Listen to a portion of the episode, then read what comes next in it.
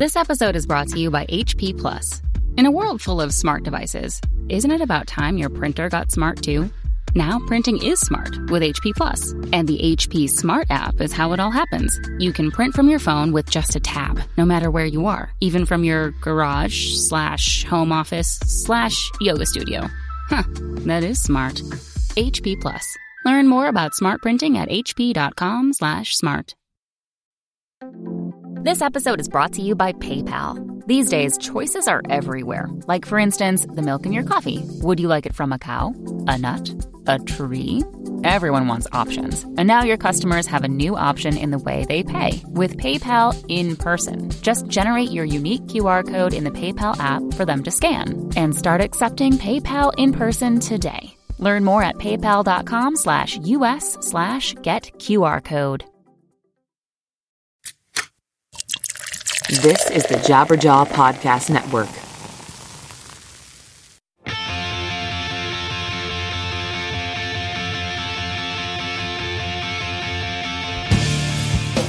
Welcome to episode 58 of the Washed Up Emo podcast. I'm Tom Mullen. Thank you, as always, for listening. For episode 58, uh, we had Kenny from the starting line and Vacationers join us. So Kenny straddles that line from being old enough to know the past, but be involved in the mid 2000s emo wave and had some amazing perspectives on it that I think you are going to really, really enjoy. I learned a lot, and I have great respect for Kenny and the starting line and what they were doing uh, in that time when it was a little crazy, as we all know. So stay in touch with us uh, via Twitter, Facebook, Instagram, Snapchat, Tumblr, etc. All slash washed up emo. I got in before someone else. Uh, I love hearing from each and every single one of you from around the world. It's amazing to hear uh, bands that you guys have heard of. Also, any suggestions you guys have, take them to heart. Really means a lot. Enjoy the episode.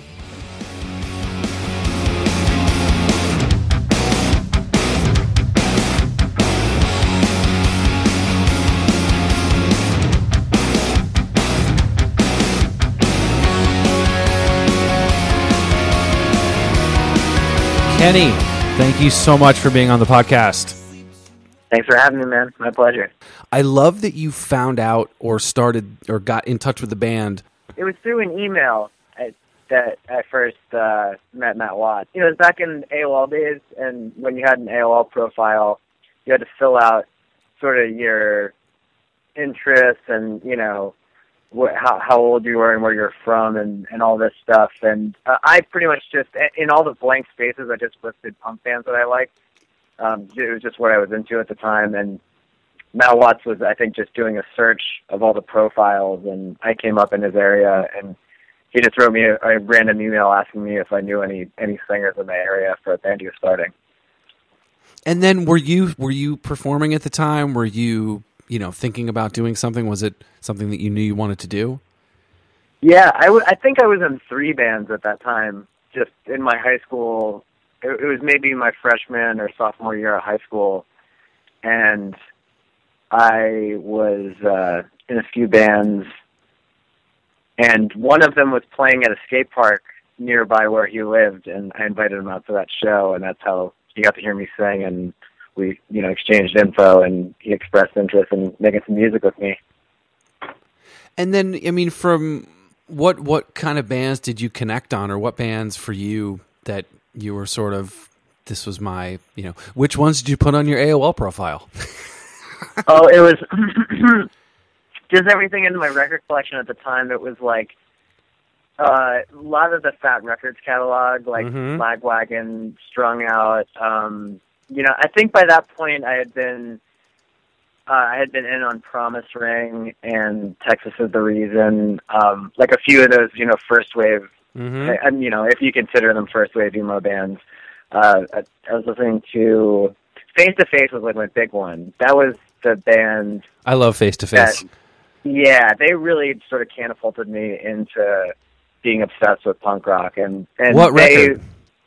Um, Big Choice was the one that I fell in love with. Fuck yeah! Like I, I loved uh, the um, the version of Disconnected Mhm. on Big Choice. I was just I was so into it, and like I and I just thought that record sounded really great, but it was still raw, and that record was just sort of a perfect middle ground of like fast, aggressive music, but with really, you know, at the time I thought like really put together melodies and you know just like uh it wasn't so much like fuck the man punk rock it was just like you know you lied to me kind of you know like very simple like you know um like angsty kind of songs And You're right about the sound of it. It just it had this gleam to it, but it was still punk. But you were like, why am I humming this five hours later?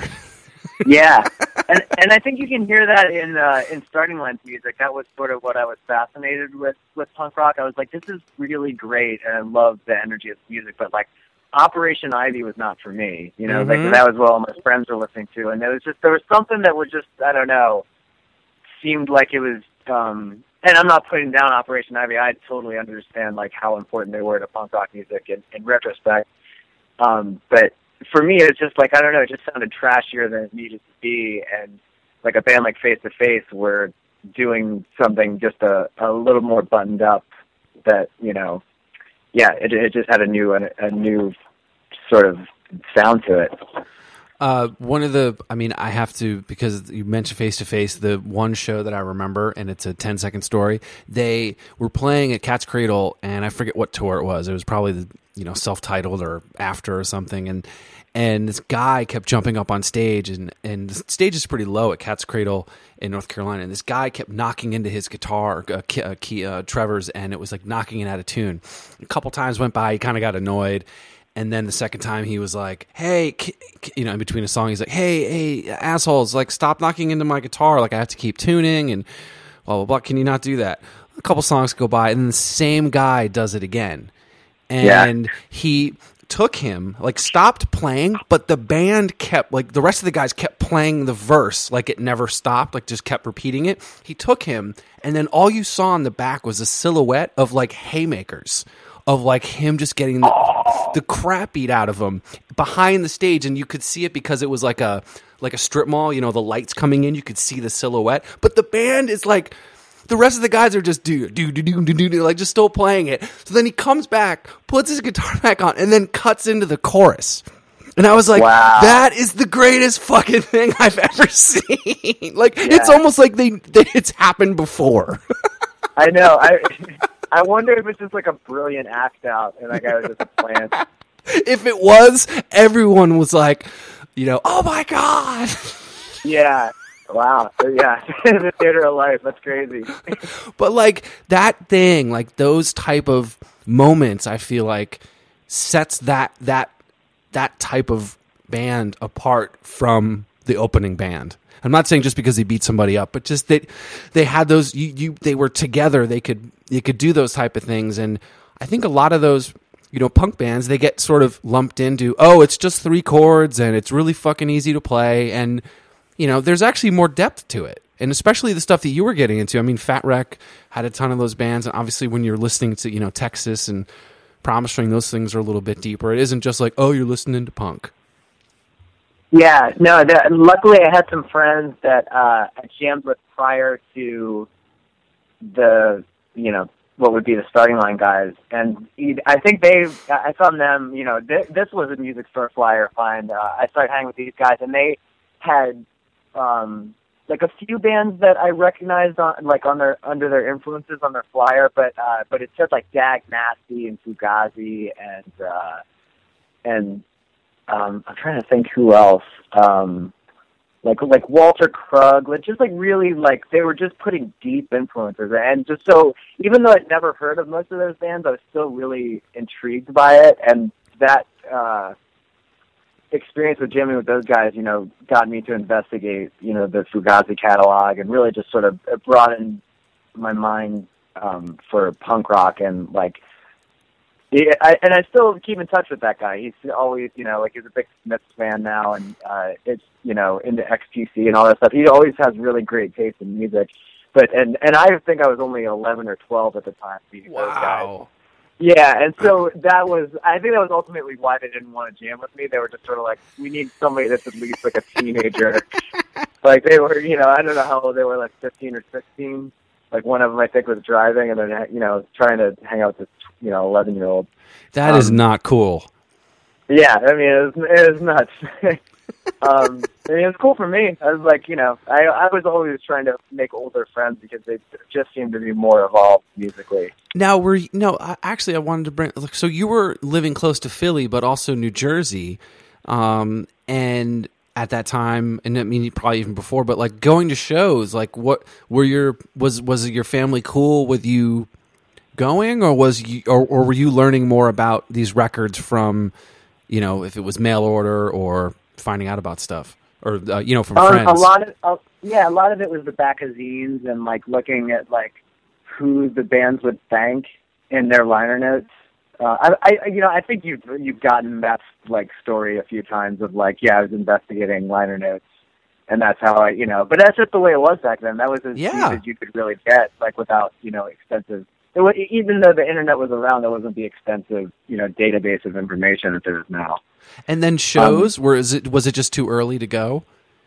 Oh no, my parents were pretty cool about that early on. I mean, like the first show I wanted to go to was like Korn in like you know I I don't even know what grade like you know fifth fourth something like that. Nothing Uh, wrong with that. know, I was still and I still probably was listening to a little bit of Korn by the time the the starting line guys found me. But I was listening to Fugazi too. Like I um I was just all about live music and um like you know fascinated by mosh pits and um I was lucky enough to be able to go to a few festivals like when I was when I was younger and then eventually they let me go to local shows and you know once I stumbled onto the local scene and like a few of my friends that had licenses um you know and I was with friends that they trusted I, I got to to go to some pretty cool shows early on What what what were some of those first ones that you remember? I mean, it, I mean, it could be a local band, or was it just uh, was there like Uh, yeah, like I'm trying, like um, you know, the guy Brian who plays in Starting Line now. He he plays keys with us.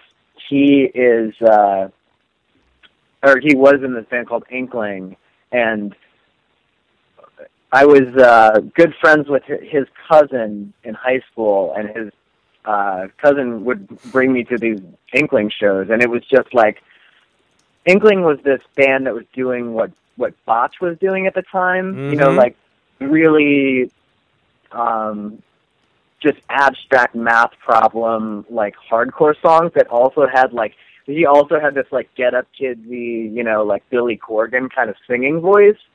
And it was just so dope, especially for a VFW, like they just were just massive sounding. Um so those shows were always really crazy, like in Lansdale.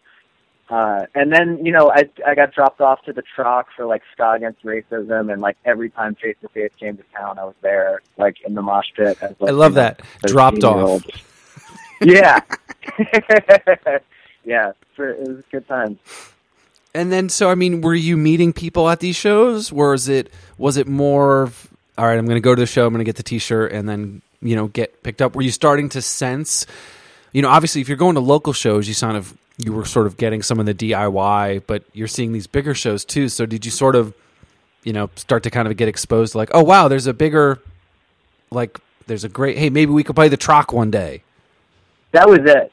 That was it. Just playing the Troc one day was That was it. um, that was it. I, I I remember you know vividly when we started, uh, you know, the starting line when we were coming up. I just wanted to be as big as Saves the Day. Like I thought, like I was just like that's making it. If I could just like, because I've seen Saves the Day at the Troc like a few times, you know, and um, like back, you know, I think it was even um, Can't Slow Down days. And I was just like, and you know, through being cool had pretty much come out, the, you know, the day that we started our band, and I just remember that album just really shook me, like you know how how good it sounded and how and how well composed it was for for an emo record, and you know, and and then it turns out our second show ever was was Saves the Day. Uh, and running from Dharma at this place called Studio 22, which was a barn in Hershey, Hershey, Pennsylvania. How the hell did that get booked? Dude, Matt Watts, uh, the guitar player from Starting Line, has just like always been like a super business savvy kind of guy, and just like knew how to deal with people. Like he's still, you know, that's what he does. Just is a professional communicator with people, and just gets things done like that. You know, if he if he wants to do something, he like just only does it right. That's rad.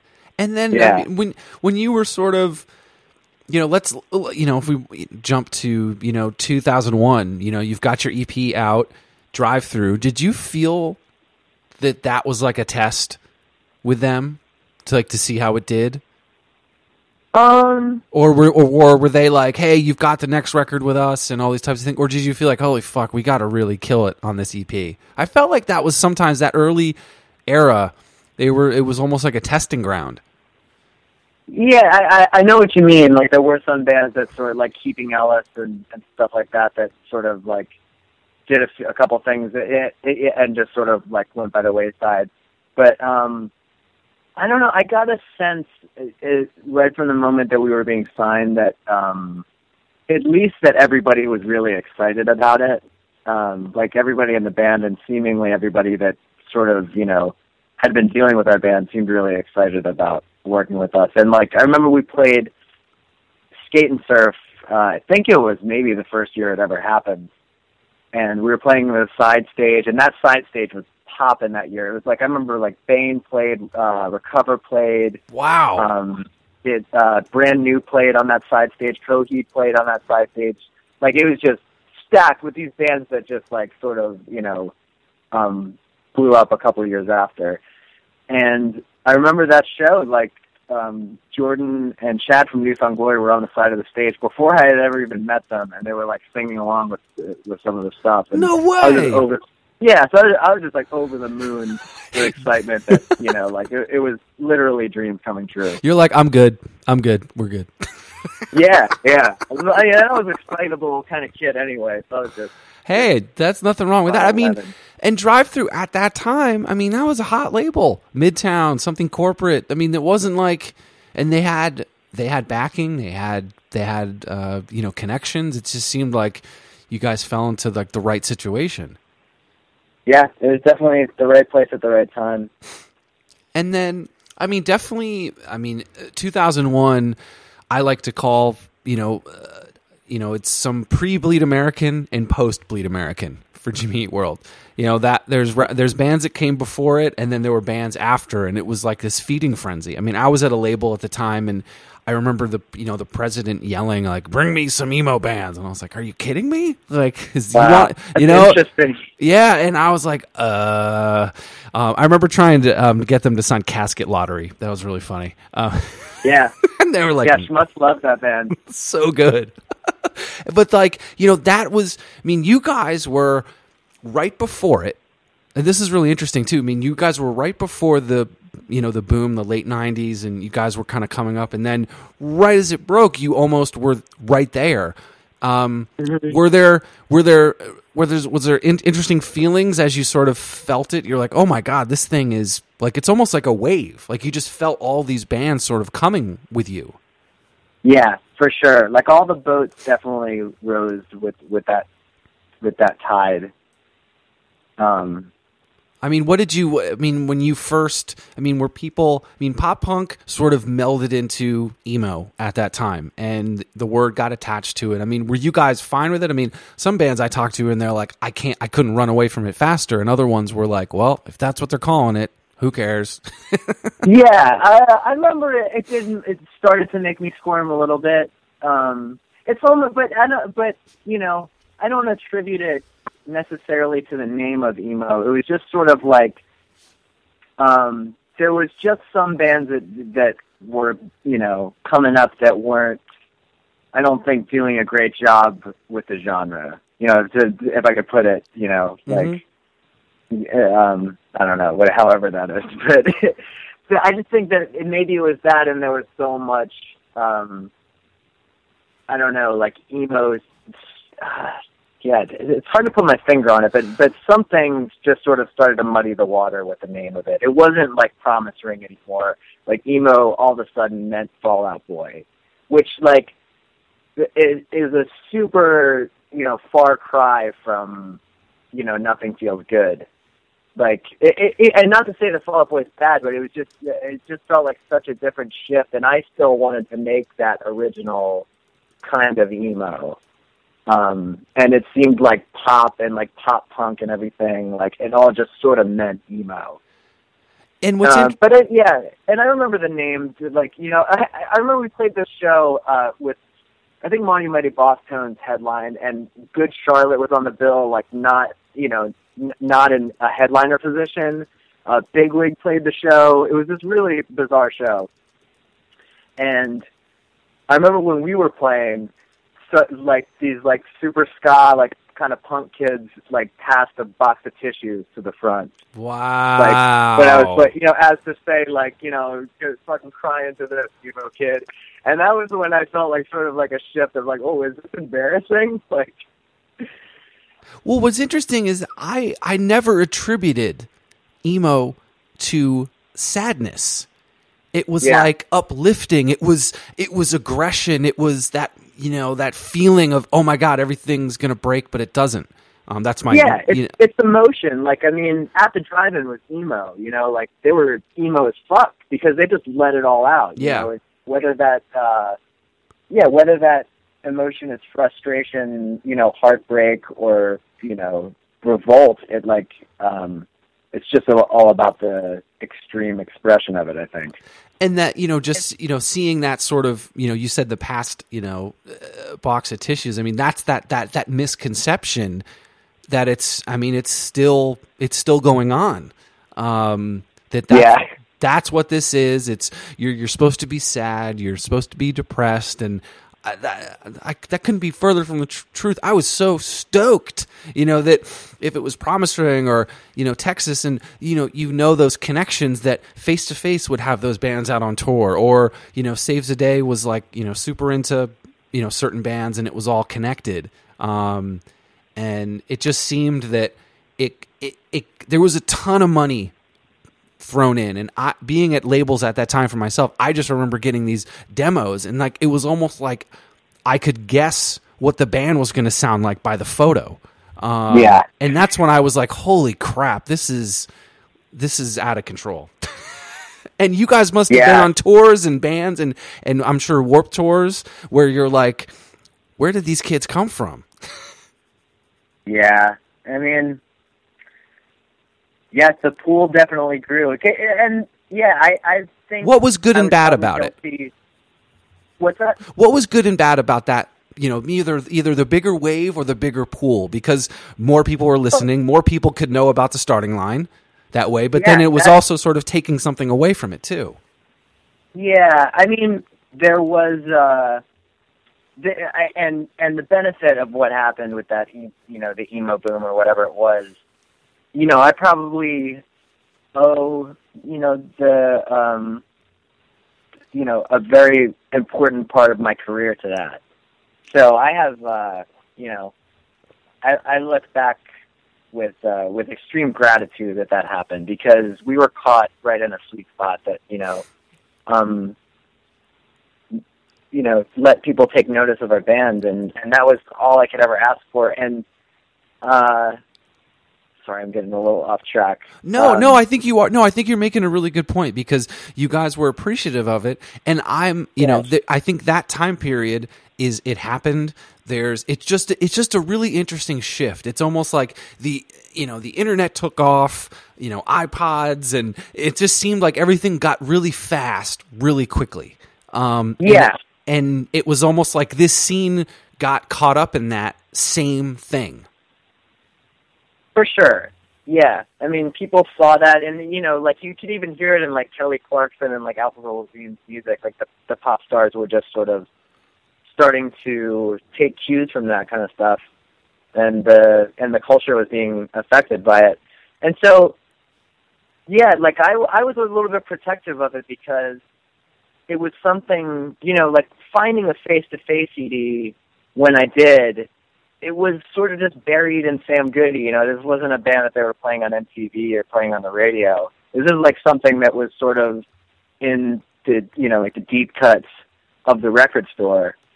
Um, and I was uh, like, you know, it's like anything else. Like when you find out about this band where they're a really modest size and then they blow up and and everybody loves them and you feel like you're not special for liking them anymore. Like I'm sure that there was a little bit of that preciousness going on with the genre for me. So you were so it was almost like you were getting these amazing tours and and you know getting to play with all these bands and then half of you was like I wish all these kids knew who X band was or something.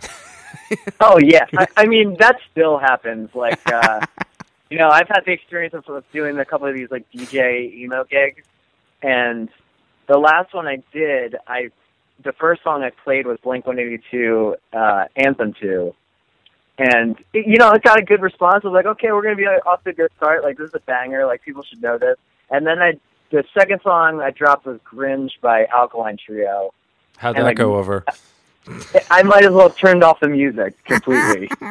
it's like if there could have been, if there's like less of a reaction than nothing. Well, like, every, like everybody was like, "Let's get a drink." Like I don't know this one. I've had a few people that have uh, told me that they've guessed it on the LA one, and they've said, you know, I've got this killer playlist, and I, you know, I'm like, can you can you can you share it with me? And they'll send me a few, and I'm like, yeah, you're you're gonna lose it right there. And they're, what do you mean? I'm like, Yeah. the crowd is a little different. Um, and, Yeah. and I've had people. I mean, I, uh, I've been doing a DJ night in New York City for five years. We're actually next month is five years, and we uh, over the years we sort of felt this change. And recently, you know, this one person came up and was like, "Can you play something old?" And I was like, "Oh man, this is gonna be awesome. What do you think?" Yeah, thank Feeling like yeah. 88, 94? She's like, 09. I want some 09 Coheed. I was, I think my co my co DJ had to like pull me away because I was laughing too hard. Um, Grabbed his chest. yeah, he's like, you, you got to stop. Um, but yeah, it's like one of those. It's that's the interesting thing about the DJ nights is the that time period, and I would love your take on this. My thought is is that a lot of that is it got really popular, so it was on MTV, it was on the radio, it was top of mind. Those were sort of the kids that I didn't hang out with in high school. Like they were into pop stuff and I was into, you know, punk or hardcore and then happened to be that the punk bands got really popular so they were into it and it was a phase. And then when I'm not saying everybody, but I'm saying a lot of people that, that because and then it went away and you know they moved on and they got married or you know got out of college or something and then this is, you know, a phase. But for me it's like this is you don't just go to the show like you you bring something for food not bombs you start a zine you you know or website or you you contribute somehow and it just seemed like a lot of it was really not really further than skin deep um, and that's my 10 minute version of it but i don't know if you feel that Yeah. way or what what's sort of the sentiment Well, I don't know. I mean, you know, um, I uh, the the most rational thing I can come to it's just a generational thing. You know, Mhm. I just you know, people might know. You know, I'm I'm trying to think of what the next thing was, like Gatsby's American Dream or something like that. Something that was sort of on the fringe of of what was going on with the genre, uh, and that's like sort of you know like doing their homework for them. It doesn't seem like there's much about like you know much homework doing with like a retrospective of emo music. At least you know not for those kind of things. It's not like I don't know like new noise doesn't do what it used to like when you drop it in a club. yeah You know, and I just think and I just think people are just getting older and you know my generation of like you know the hardcore heads or you know like emo heads or whatever just aren't really you know they a lot of them have kids now But you know it's just it's just the way it goes But think of that. Think of the punk comparison, where if you get into punk, you know, yes, you know Green Day, you know Blink, but then you also know about the older bands, or you know that you know Black Flag, or you sort of have this. You know, you see this lineage, Bad Brains, and, and at least there's like this generalization of, okay, punk is these three things or these four sort of sections. It seems like when they you bring up emo, it's only the hair in the face, you're crying, and um, you know, uh, white belts. And I wish that Right. it would just. It doesn't have the same thing that punk. I feel like if you say that word, there's more than one thought. yeah totally no yeah I, I agree I feel like if if those people dug just a little bit deeper they would really hit pay dirt with the genre because it's just such a uh, such a strange place to stop at with with it you know because I feel like you know, there's definitely some legitimate tunes that were cranked out at that time. But if you just go like, I don't know, you know, like if, if we can just drop, you know, Savory by Jawbox and like just have at least like 15 people losing their minds. Like that would be nice. Yeah, it's but it's it's like they want to stick in you know these certain years and that's it and that's fine. I mean, I, I just feel like I feel like our age you looked back as well as forward and Yeah. And you're like, oh, fuck, well, what came before? Oh, wait a minute, who? Fugazi? Wait a minute, what's that? Rites of Spring? Okay, wait a minute, did that connect to this? And you start playing this, and it it just seems like a lot of. I mean, I mean, I just had a, a eye appointment, and I could, you know, the the the eye doctor, I could just tell, you know, liked a certain type of music and and genres, and that that that was it. They they they weren't into digging, and I feel like there's a a big proportion of people for that mid 2000s that sort of dug a little bit. They got their five bands they loved, and then that's it, and they're on to Yes. um, and that's that's the weirdest thing that kind of eats me up. I just want to like have a class. I want to have like a free Berkeley class, and it's just like, hey, everybody, you know, today Yeah. today in class we have Kenny from the starting line, and he's going to explain, you know.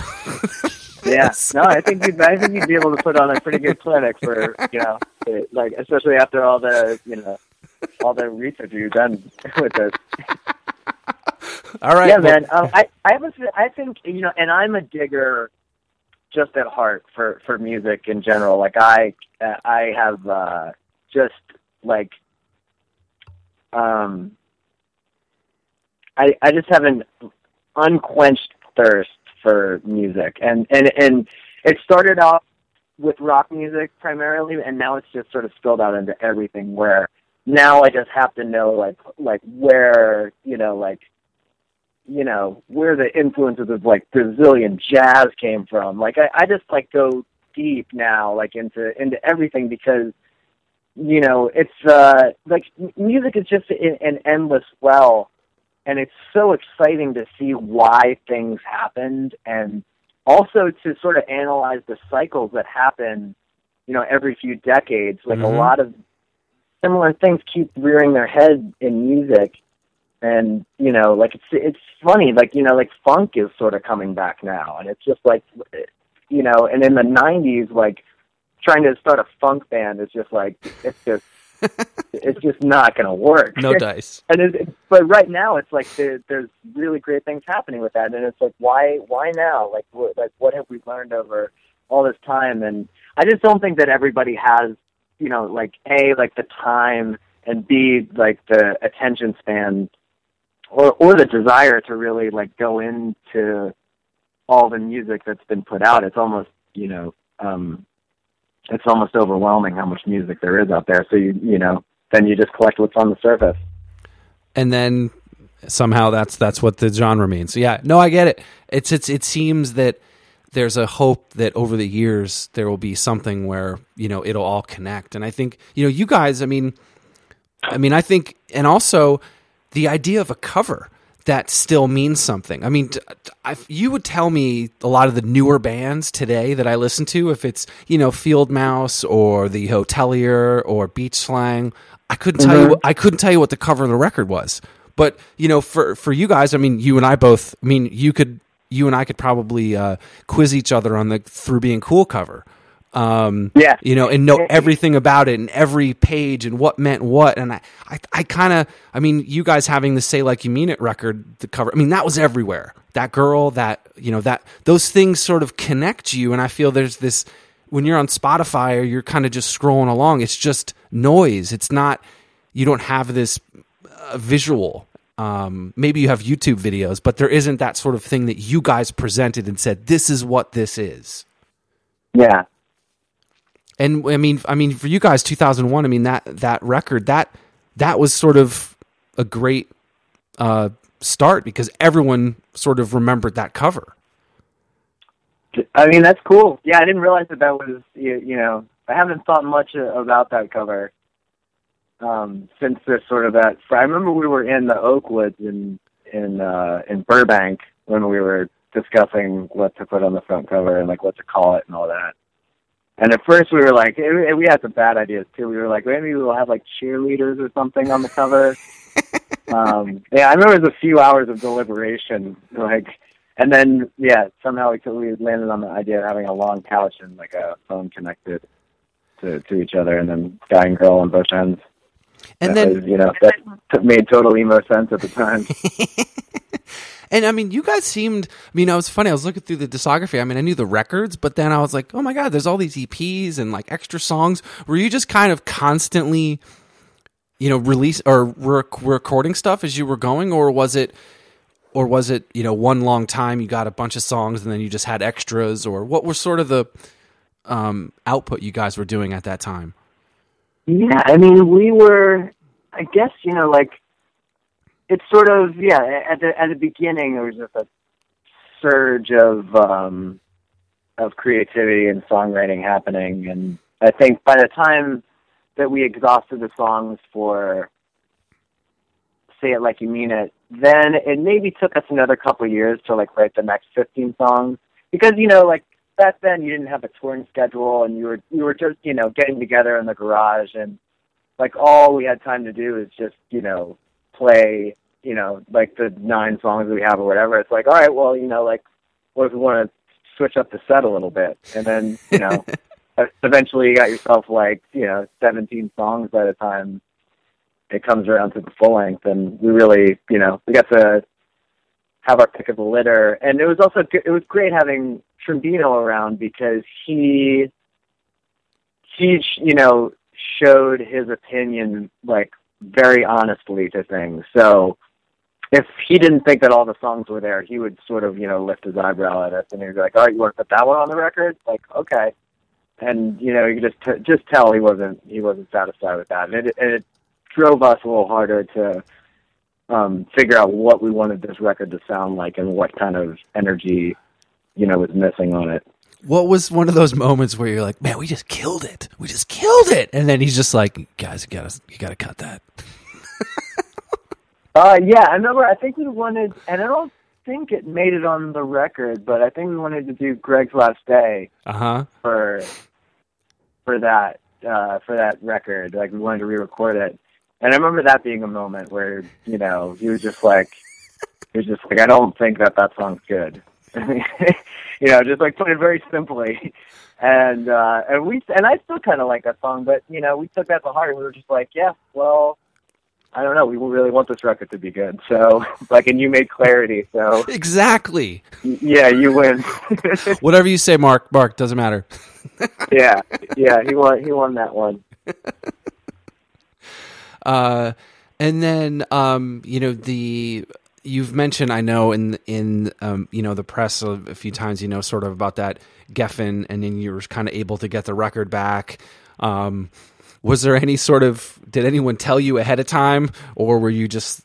I mean, it's obviously so many of that story where you just get forgotten about at those at those bigger labels, um, and especially 2005. I mean, that was that was ready to go. Yeah, I mean, yeah, that record, you know, it's uh, it's you know, it was such a stretched out period of time making that record that it got a little bit. um I don't know what the what the perfect word is, but like, um, Did it did it get old because it was just you were waiting Well- around for so long? it just got confusing. It was hard to really like pr- like frame that record in context at all anymore because it had been through so much like it, it, it had just been fucked with so much by the time Wow. it was like getting mixed and mastered. It was just like so you know there was I think at the end of the day like three producers that you know um compiled the the oh my songs god. on, on that record. You know, it just because we were just there was just a I don't know, there was just a series of problems and there was a push and pull from the label of what we wanted and what they wanted and and by the end, you know, like I think that record still really has its charms uh, but I think it has ultimately has a lot of flaws to it and it's a little bit disjointed. Um I, I kind of like the analogy of you know you you crumple up some uh, tin foil and you can never really get it flat again or you can't get it perfectly you know Yeah. clean again. It's like Yeah, no matter what yeah. you do, there's always going to be a little wrinkle somewhere. Totally, yeah. There was, I mean, there's uh, just a few songs on that record that were just cooked to death with just like, just it was just, you know, just tweak, tweak fucked. Was it like A and R guys talking to you, or was it was it the producers like, oh, that guy said that? No, we're gonna do this, or Well, we we recut. You know, we we. Uh, I mean, without getting into it too deeply, because you know, like yeah, of course, Yeah, because I don't. I, I won't name names for which producer, like you know, caused which problems. Because ultimately, I really like all the guys that worked on that record. Like on a personal level, um, I you know have drinks and, and dinner with with any of those dudes. Yeah, no, I wasn't Um, trying to get to that. I just meant sort of like you know the you're like you have this song and then it gets messed with and it gets you know it's sort of in your head. You're like, wait a minute, but I wrote this song and now it's this. It's almost like you're. It's like it's almost like another song was written. Yeah, yeah. The, that that happened in you know all sorts of stages of the process, and like you know at one point that you know the production just wasn't what we hoped it would be. It just like we just sort of kept waiting for it to sound good, and then it just always I don't know came out a little flat, and then Chris Lord-Alge like came in and mixed it and did his you know like big massive thing to it, and then that you know it gave it the sound that it is. Um, just by the end of it, it just it, it just felt like it had been, you know, it had really like been through the dryer and just um, wasn't wasn't exactly what what we hoped for. Yeah. But you know, the, it, you know, it was what it was, and we were really. I I think that there is some sort of artistic statement with with that record, and we were pushing against the grain, which which I'm really happy about. Like I'm glad that we didn't do what everybody asked us to do and work with uh, the you know the people that everybody was making their their records with because you know we wanted to we wanted to have something unique and and we ended up with that. It just it's got some flaws in it. And then you know the, after that record, you know, moving from Drive-Thru to you know Virgin, um, which like I had I'd mentioned before we started, like I had I got to the label right as I think this cycle was ending, and um, you know Island, the song was everywhere, it got on the radio. Um, it seemed like there was a lot of stuff happening.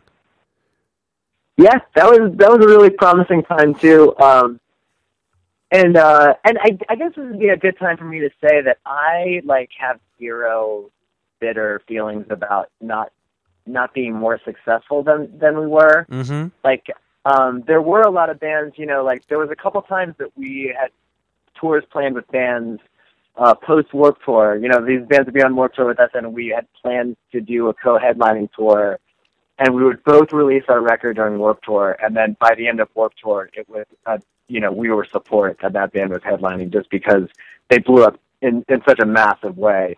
And then we always kind of, you know, we were always kind of sidelined as being a band that, you know, people definitely listened to our records, but we were just were not getting that kind of airplay that the blow up bands were.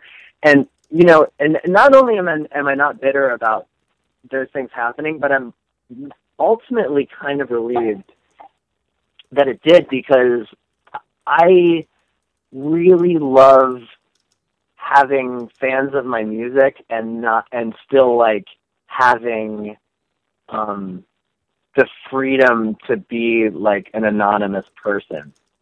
You know, like I'm Mhm. just I'm uh, every once in a while I'm sort of a big deal to to to somebody, but I'm not, you know, like recognized all the time and I'm not and I also don't have to live down some big peak in my career. Like everything has been sort of a steady climb towards a very comfortable position of just being able to to really do what the, whatever the fuck I want. I, I think you've you literally said it perfect, and I almost want to like cut that soundbite because it really says like I think that's really big of you to say you're not bitter. I think there's a lot of bands that sometimes they'll say, "Oh, this should have happened" or this, and it's like, well, that's what happened, and I've heard that story before. I mean, I worked records where you know they were same thing. They you thought they were going to be headlining, and then they were supporting. But you're totally right. You have a fan base that you could come out with something, or you could go on, you could do a solo tour, or you could play anything, and they're going to be open to it. And there's going to be a group of fans that will always come out. And I think you've kind of hit the sweet spot. I think I always mention Jimmy World. I think they've hit that sweet spot. Their kids are going to come Absolutely. to hear. They're gonna kids are gonna come to hear sweetness in the middle, but guess what? There's us nerds that want to hear Static Prevails and Clarity and Futures and whatever the new record is, and you're gonna go and buy the T-shirt. And I think you guys, that is a really, you almost want that more than the crash and burn. Absolutely, yeah. I mean, uh, like uh, massive, you know, astronomical fame like seems like a good idea from afar, but once you know, once I started to get to know the people that were in the position of being the the front people of those bands, I didn't really envy them. The I stress. just sort of, I, yeah, it just it seemed like a lot, an awful lot of work, and I, you know, and I got to go and chill and just party and like, uh, you know, meet the select, you know, group of people that that really cared about what I was doing, and um, it was always just very very encouraging. Um, yeah, so I, re- I really appreciate that compliment, man. You know what's- especially being put in there with with Jimmy because that was, you know, I remember we got a the had the pleasure of playing I think two shows with them, and just had an, an amazing experience meeting those guys. And like it, it, I, you know, never lost that like fanboy like like holy shit you made clarity and like and like you know uh like you know like stay on my side like why don't you guys play that kind of you know just like torturing these guys like um yeah that that band was was such a big deal Yeah, I've tortured Jim enough. Um, I one time texted him uh, right before his show I was seeing, and I go, uh, "Can you play Claire?" And he's like, "Just wrote back, we played it last night." uh, I was like, "I'm such a dork," oh but I'm still gonna go to the show. now i'm with you man yeah, but I think, and I think too, I want to bring up that you guys haven't had seven thousand, you know, member changes.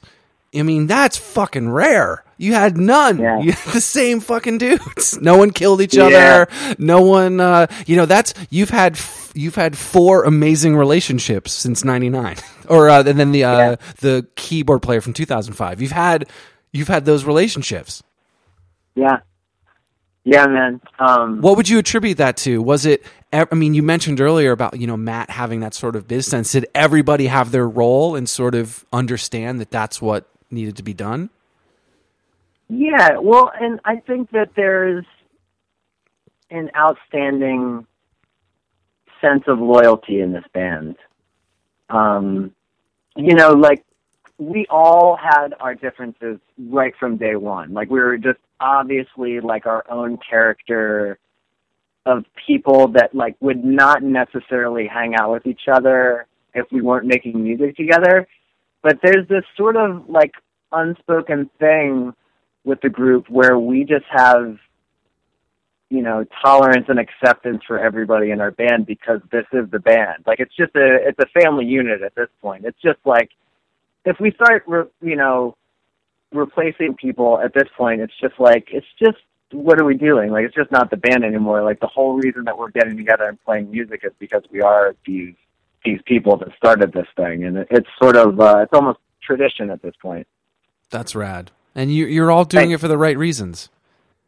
Thank you, man. Yeah, I, I appreciate it, and that's uh, that's the only reason that I want to do it for, and that's the that's the reason that the, that the seven inch, you know, is coming out is because I finally gained the appetite to make this music again, and like I started hearing some bands, you know, like uh, making records like Cloud Nothings and uh, like the new Desaparecidos record, where I was like, oh shit, like this is what like this is what gets me excited like a kid again like hearing punk music. It's like somebody taking it and wiping you know the, all the polish off it and like really getting down and like and and sanding into the to the mineral of like what melodic punk music should be. And uh that got lost on me for a while. Or just you know i just didn't have uh i just sort of lost the ear for it. I just wanted to wanted to hear some other stuff. And then once you know once I started stumbling onto these new records, um, I was like, oh, these you know these dudes are doing it right, and this makes me want to do it again. That's so rad. It's almost like we had the same. Like 2010 was when I sort of like, wait a minute, people know who Mineral is, and they're sounding like it, or Yeah, and I'm like, get out. And then friends started sending me all these new bands, and it sort of, you know, rekindled the website and all these sort of. I was like, oh my god, I can talk about new bands. I can go to see shows. I can. It was like we. I was in this like hole of I thought nothing was going on, but there was always a basement show. I just didn't know. And Yeah. you're fucking right about the Desaparecidos record. Uh, That one is. I mean, Conor wrote hit after hit on that, and you know Denver and all those dudes. I mean, unbelievable. yeah, that record is um, I think crazy like I you know I hate to say underappreciated because I don't know if people you know are loving it the same way that I am, but I feel like it's not t- getting talked about the way it should be. It wasn't. I, I think it got. I think it being that it was released in. Uh, I think early 2015. God, I'm so. I, I knew it was early in the year. I forget what month, Yeah. but yeah, it was. I kind of just kind of got left. Um, I mean, it definitely did big tours. They definitely, um, you know, had a lot out there press wise, but it just seemed like, you know, it didn't get really recognized. I don't think like it should, but it's interesting that those kind of things, you know, got you guys all back together. I mean, what you know, when you guys said, "Hey, let's all play again," or "Let's let, let's write," was everyone sort of, "Fuck yeah, let's let's do it"? Everyone was in the right frame of mind. Yeah, totally. Like everybody was at, at least you, you know like everybody's game. Like I started passing around the songs that I was was sketching out on acoustic um, through email, and I was like, "Here's you know, here's what I'm coming up with. Like maybe we could do these few you know um, over the summer." And everybody was all for it, you know. Like everybody, you know, not everybody lives in Pennsylvania anymore, but everybody was willing to make it work with their schedule. And I think, uh, you know, there was probably a sense of like, okay, like, you know, finally, dude, like, we've been sort of toying with the idea forever, but, um, you know, it, it, it was, it finally came to be a time where I was inspired to write this kind of stuff. But I'm, I'm really proud of these, the, these songs. I think that we honored what this band is about and we did it in exactly the starting line way. You know, like, with, with this band, it's not, um, it's it's not like it's not prog, you know. Like there's uh, there's a sound that this band is, and I wanted to stay true to that. But I still wanted to, you know, I wanted to incorporate the like the like fierce, you know, like fiery inspiration that I'm getting from these new punk bands, and like really like sort of like vent um like any frustration in my life like through that that that kind of style while you know like I can I can only sound like me and I'm always kind of going to sound the same when I play this kind of music. so I hope that people are, you know, it's just like uh, you know, like us acting our age though. You know, it's it, the that's the thing that I'm proud about with it is that it feels exactly like starting line while not being uh, what we were in 2002 Mm-hmm. I love that. you know, like I, I love starting line you know, to pieces, and um, you know, I have a lot of fun playing shows with them. But I don't think that it's really on anybody's agenda to pick up Uh, like a full time schedule with, with starting line. And to tell you the truth, I can't really sustain it physically. Like I just don't, you know, to try to sing songs, you know, a lot of them that I wrote when I was like 17, 18 years old.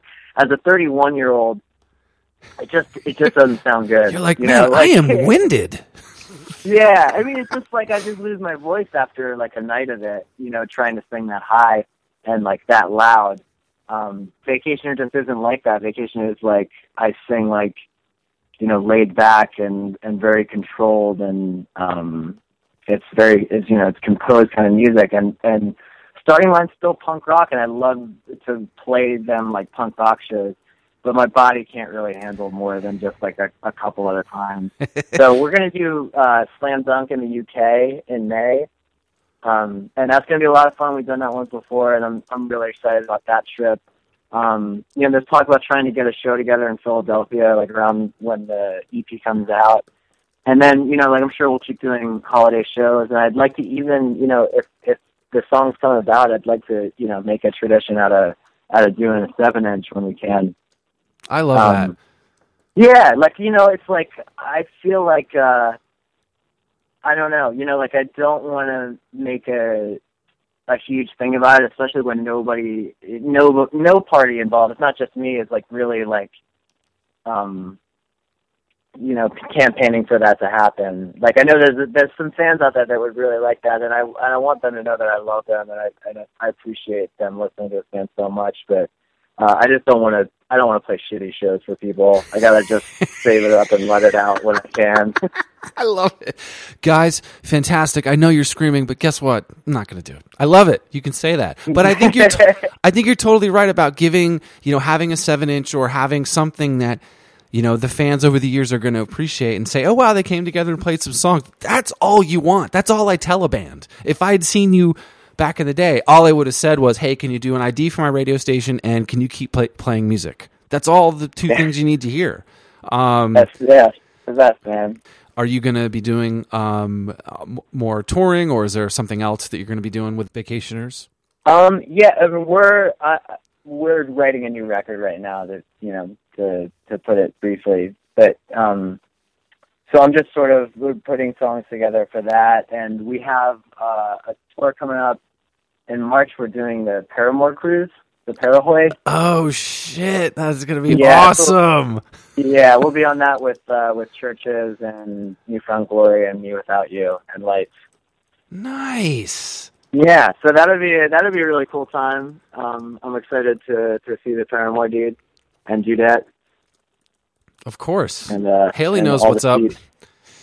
Yeah, so that'll be a lot of fun. And then yeah, that's uh, our touring schedule's pretty light um, in terms of vacation. I'm just trying to concentrate on writing some good tunes. That's actually funny that Vacationer's doing a cruise. Like it's almost like that's like a I don't know, it's like some onion article. Yeah, totally. it's um, I think it's gonna be appropriate for sure. Rad. Um well Kenny, thanks so much for doing the podcast. Oh, it's my pleasure, man. This is a lot of fun. Let's push your lives aside